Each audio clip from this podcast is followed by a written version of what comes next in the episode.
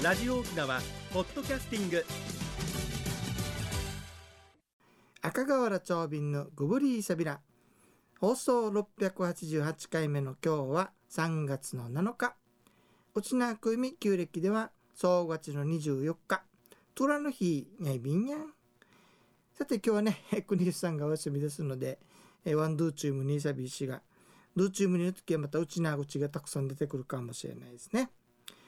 さて、えっと、3週間ぐらい前からかな、えっと、うちなのね、なんか素晴らしい先人のいろんな話をしてるんですけれども、えー、琉球漆器とね、それから、えー、うちなの龍華の話もしましたかね。今日はね、久々にまじないの話してみましょうかね。えー、まじない、これはあの精神文化の一つでしてね、信じるか信じないかとかそういったものが問題になってくるわけなんですけれども、ハブよけの呪文っていうのが実はあるんですね。そろそろ活動し始める頃かもしれないのでちょっとやっておきましょうかね。地域によって違いがありますよ。ハブよハブワンヤンカジヌカワーガウルサチにホーティウルムンダレ大立ちさにぶったたちゅんどよりよりというそうですね。ハブよハブ私はムカデの子だよ。私が歩いている先に張っていたならば青い竹でぶったたくぞよりよりと言うんだそうですね。なつけうちなぐちやってみましょうかね。ハブよハブ、ワンニャンカジヌカ、わがうるさちにほうてうるもんだれ、大立ちさにぶったたちゅんどよりよりと言うそうですね。ハブよけの呪文でございました。よくね、ハブに注意っていう看板見かけますけれども、あれはね、ハブに噛まれないように注意ではなくて、ハブに合わないように注意してくださいねですからねあのそういったのを書いてあるところにはできるだけ入らないでくださいよ。まあ、強いてあの史跡巡りとか草刈りとかいらないのでね入らなきゃいけない時は今の呪文をちょっと試してみてください。こういったそのまじないの呪文っていうのはね面白くてねあのその対象物に対して呪いの言葉を吐いたりとかねいじめるような言葉を吐いたりとか避けて通りなさいとかまあ、そういったことを言うわけなんですけれども面白いのがね恥巻きと言いましてねハゼの木にかぶれることがあるじゃないですか。あの赤く紅葉する木ですよ。その時はねあの面白いですよ。唱える言葉の中にねえっ、ー、とこの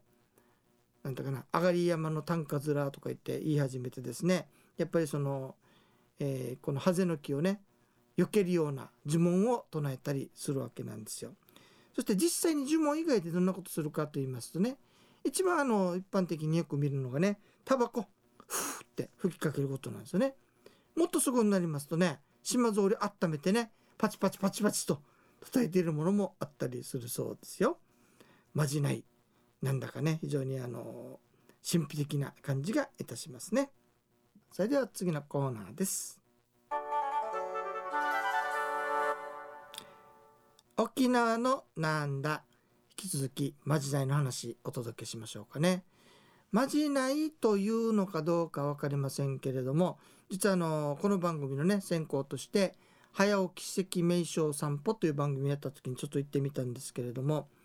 あの昔ね子供が外に出る時に怖いものっていうのは何だったでしょうか今一番怖いのは車ですよねそれから次に怖いのかな人さらいでしょ？そういった風に人とかね物とかが怖いわけですよ。ところが昔はね一番怖いのはやっぱり目に見えないもの。マジムンの類だったんですね。それでお母さんがそういったものに合わないようにということでこんなまじないをしました。あの額にね唾を3回指の先に唾をつけて額に3回つけながら「あんまくとたがんんだん」と言ったそうです。もう一回ね。あんまくとたがんだん。お母さん以外に誰も見ていないよ。逆に言うとお母さんがいつも見ているよということで自分を唱えるわけなんですけれども、これはですね、2つ意味があるんですよ。一つはお母さんが見ているよとかね、お母さん以外に誰も見ていないよということで、まあ、自分に見えないようにしてるというのとですね、もう一つは、つばつけるって言いますでしょ汚いと言わないでくださいよ。実はね、このマジム妖怪の類がね、嫌いなものっていうのがありまして調べてみたらね面白いことに人間の嫌いなものがマジムも嫌いなんですよ。だからつばってつけられたりはっかけられたりしたら嫌じゃないですか人間も。同じようにマジムンも嫌みたいですよ。で昔ねこれ大和でもあったようでねあの大ムカデかなんかを退治する時に普通の矢では退治できなかったんですよ。そこであの唾をつけましてね矢の先に。矢尻にそれから言おうとしたというようなお話とかありますしだから人間が嫌いなものをはまあ、自分防止になるわけなんですよね。それと一番はねお母さんの優しさがこもってるっちゅうことなんではないでしょうか。えー、人間のね、えーまあ、自分の嫌いなものシリーズその2あの3っていうのがでしょ？産後はとか言ったりするけど本当は3だけでいいわけなんですがあれはねなぜすすきを使うかというとトゲがありますよねちょっとね。痛いでしょあれ。触ると。そういったものをまあ自分が嫌うっていうこととあとあの握るとね刀に見えるんですね。すすぎの葉っぱって。だ刀が怖いと。それから一番面白いのは結びの呪力と言いましてね。この R 字に結ぶでしょ？結ぶことによって、まあ、物を封じ込めるというような意味があるんだそうです。だからねマジムン妖怪の類が怖いものっていうのは実は人間が怖いものなんですよ。そこで長瓶考えたというわけでということはこのマジムン妖怪の類っていうのは実は人間が想像の上で作り出したものではないのかなと考えたりするわけなんですよね。というのはまあ分かりません。聞いてみないと分かりませんけどね。インマヤがねウレマヌーマジムンドとか考えていないんじゃないかなと思うんですよね。いかがでございましょうか。えー、ねまじないの話ということで久々に、あ、これ言うの忘れてたな、あれ、学問ドヤイビクとゴブリーサビラのコーナーでした。久々に言うんですけれども、これあの、歌きとかね、あの墓とか神聖な場所に入るときに言う言葉でして、今日は勉強できましたから失礼いたします。学問ドヤイビクとゴブリーサビラと言ってから入ってくださいねということを教えていただきまして、それから10年ずっとそれを言い続けておりますよ。いいことあったかね。さて、えー、久々に歴史もの行ってみましょうかね。琉球人物歴史物語。はい、歴史物語、久々なんですけど、何の話しようかね。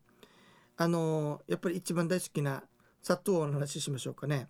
薩藤王のエピソードってとっても人間的なのが多いんですけれども、まあ最初にね、生まれからしてやっぱ違う人なんですよ。というのは、あの、森の川で水浴びをしていた天女。その天女に目を奪われた奥間ウフヤという奥間ウフヤという方が天女の羽衣を隠して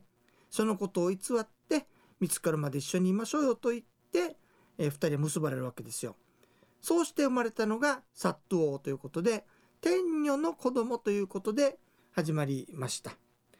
でジャナモイと呼ばれて非常に親しまれていたようなんですがジャナモイはねなんかその畑仕事をするよりもねブラブラしていたりそれからなんかあの魚を取ったりとかあまりあの真面目に働かなかったそうです。ある時こんな噂を聞きつけました。ええ活連のグスクでいやあの婿さん探ししてるらしいがなかなかうんと言わないらしいよ。へえそうなんだ。どんな人が好みなのかな。うーんそっか。じゃあ俺ちょっと行ってくるわ。まあかいや。ちょっと俺がじゃあ嫁さんにもらってくるわって。バカじゃねえかお前はと。あっはっはと笑いながら活連城へ出かけていきました。でやっぱり門番に咎められるんですね。それを味が何事か騒がしい。いや味様実はこんなやつがやってきましてうんぬんかんぬんと話をします。そしてうんそこまで言うならばじゃあ珍しいから娘に一応聞いてみようかと。いうことで娘を連れてきたら私の婿さんはもうこの人に間違いありませんって言ったもんですからみんなびっくりするわけですよ。そんなバカな話があるかと言って占いをしてみるとよしと出たもんですからサットをあ当時のジャナムイは意気揚々と活連城の姫君を嫁さんにして家へと帰ってきました。みんなびっくりしたことでしょうね。そしてよく働く嫁さんがある時かまどとかね食材を磨いておりますとピカピカ光るもんですからなんだこれ？あなたこの黄金はどうしたの？と気になったわけなんですよ。これか？そんなもん庭にゴロゴロ転がってるよというのでその黄金を使って鍋釜桑を作りましてね鉄を買って。それを民衆に配ったので殺到はみんなに親しまれたというお話が残っておりますよ。黄金の価値を知らなかったというとても庶民的と言いますかユニークな伝説でございました。えー、今日は国吉さんがいないんでね思いつく限りこの原稿なしで喋ったりしてるわけなんですけれどもやっぱりその会話語れ語っていうのは非常に重要ですね。今あの最近ねあのお話しするってことはユンタクしましょうって言うんですけれども先輩の言によるとユンタクっていうのはあのあまりいい言葉ではないと語れ語話と言いなさいというふうに言われたんですね。でいつも国吉さんと語れ語話しながらねあのいろいろとお話をお届けしてるわけなんですけども一人だとちょっと寂しいものがありますね。あとねとっても気になってるんですけどだんだん内な口乱れてきてですね前から言ってあのクワッチーはもうちっとも治りませんしね。それと仏壇のことはおそらくね仏壇とかグリージンって言うんですよね。でもやっぱりとうとう名が仏壇になってるっていうのが非常に気になったりいたします。そうしちゃうとね沖縄戦の時に沖縄の人は仏壇を担いで逃げたということになってしまいますからね。これはどうなるんかいと思ったりいたしました。あ久々の先祖の声が。弓山のユンタクするうちね時間のちょい便。最近あの会社に本があるのか家に本があるのか分からなくなって整理しようと思ってですね。実は昔あの琉球新報で連載漫画があったんですよね。ジャナウェイカツとか。あんなものを切って一生懸命果てたんですよ。それがもうボロボロになってきてね何のものか分からないから今度綺麗にあの整理してあげました。そしてどこにどれがあるかを今はっきり分かるようにしてみましてね。その時思ったのがノートがいっぱい出てくるわけ。何十年も前のですよ。面白いのがね自分で書いてる字なのにミミズ字で読めないわけ。